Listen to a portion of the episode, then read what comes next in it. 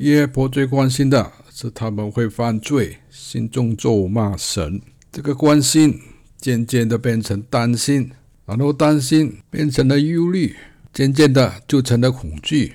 那到底他的儿子和女儿有没有犯罪呢？我们不知道，可能约伯也不知道。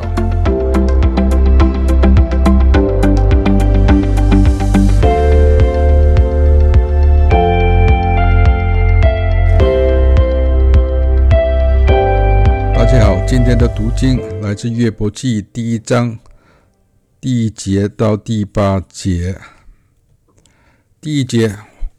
乌斯地有个人名叫约伯，那人完全正直，敬畏神，远离恶事。他生了七个儿子，三个女儿。他的家产有七千羊，三千骆驼，五百对牛，五百母驴，并有许多仆婢。这人在东方人中就为自大。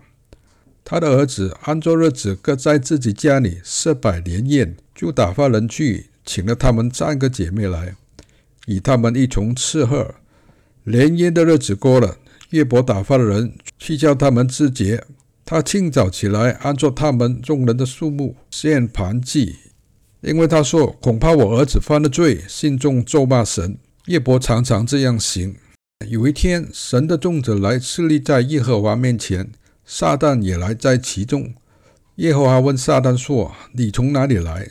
撒旦回答耶和华说：“我从地上走来走去，上去下来。”耶和华问撒旦说：“你曾用心查过我的仆人约伯没有？地上没有人像他完全正直，敬畏神，远离恶事。”好，大家都很可能听过约伯的故事，约伯怎么样在神面前经历过痛苦的试探。但是在雅各书第一章第十三节说：“人被试探，不可说我是被神试探。”因为神不能被恶试探，他也不试探人。那既然神不试探约伯，那约伯很显然的是被魔鬼试探。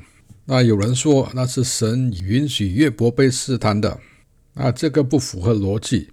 因为神是正义的，他是慈爱的，怎么可能让他亲爱的人受到攻击、受到试探呢？神只能千方百计的去保护他所爱的人。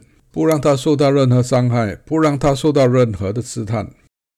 哥林多前书第十章第十三节说：“神是信实的，必不叫你们受试探过于所能受的。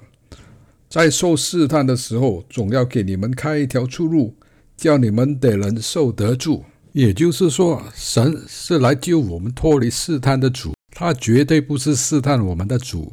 耶稣基督曾经叫我们祷告。求天父不领我们深入试探，但救我们脱离凶恶，因为国度、权柄、荣耀全是归于神的。那很显然的，约伯是自己陷入了这个试探。神不希望他陷入试探，因为试探不是他的旨意。好，那到底约伯怎么陷入魔鬼的试探呢？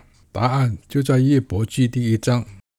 那首先，我们知道约伯是一个正直的人，他是个完全正直、敬畏神、远离恶事的人。连耶和华也是这样形容叶伯。那当然，他是个旧约人物。从旧约角度的立法来看，他是正直的，不代表他没犯错误，也不代表他没罪。但是他是很谦卑的，活在旧约的律法，也服从旧约的敬拜和盘祭礼。那约伯当时也活在神的祝福里，他是一个非常富有、非常有名望的一个人。表面上他是什么都不缺，但是实际上，他有一件心事天天的缠着约伯，就是约伯的儿子和他的女儿按日子设筵宴、开 party。约伯最关心的是他们会犯罪，心中咒骂神。这个关心渐渐的变成担心。然后担心变成了忧虑，渐渐的就成了恐惧。那到底他的儿子和女儿有没有犯罪呢？我们不知道，可能约伯也不知道。但圣经记载说，每次筵宴以后，约伯就按众人的数目，也就是参加 party 的人数，献盘祭。所谓盘祭，就是一系列人焚烧整体的牛、羊或者是鸟类。作为向耶和华赎罪的祭礼。也就是说，如果约伯的儿子开了一百人的筵宴，party 完了，第二天早上，约伯就献上一百头牛或者一百只羊，为他们作为赎罪祭的祭品。叶伯每次献燔祭的时候，叶伯就说：“恐怕我儿子犯了罪，心中咒骂神。”然后他常常这样行，边说话边行祭礼。我们看到。叶伯只能这样行来隐压自己心中的恐惧，但是慢慢的，叶伯的恐惧掌握他的思维，掌握他的生活习惯，也扭曲了他对耶和华的信仰。约伯已经开始沉迷在他的自我宗教里头，他所恐惧的噩梦随时随刻就会发生了。其实恐惧是与信心对立的，信心是可望之事的实底。恐惧就是不可望的事的实底。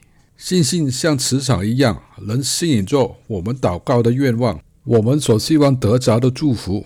恐惧也是一种信俗，像磁场一样，让我们更接近、更了解我们不希望发生的噩梦。约伯已经陷入恐惧的枷锁。事发以后，在第三章二十五节，约伯才醒悟过来。约伯说。我所神恐惧的临到我身，我所恐惧的迎我而来。这个恐惧的陷阱，就是约伯所陷入的试探陷阱。这个恐惧的源头，就是撒旦魔鬼。因为神就是光，在他里头没有任何黑暗。约翰一书第四章第十八节说：“爱你没有惧怕，爱既完全，就把惧怕除去，因为惧怕你含着痛苦。”惧怕的人在爱你未得完全。好，谢谢大家收听，我们下回再继续讨论《夜伯记》。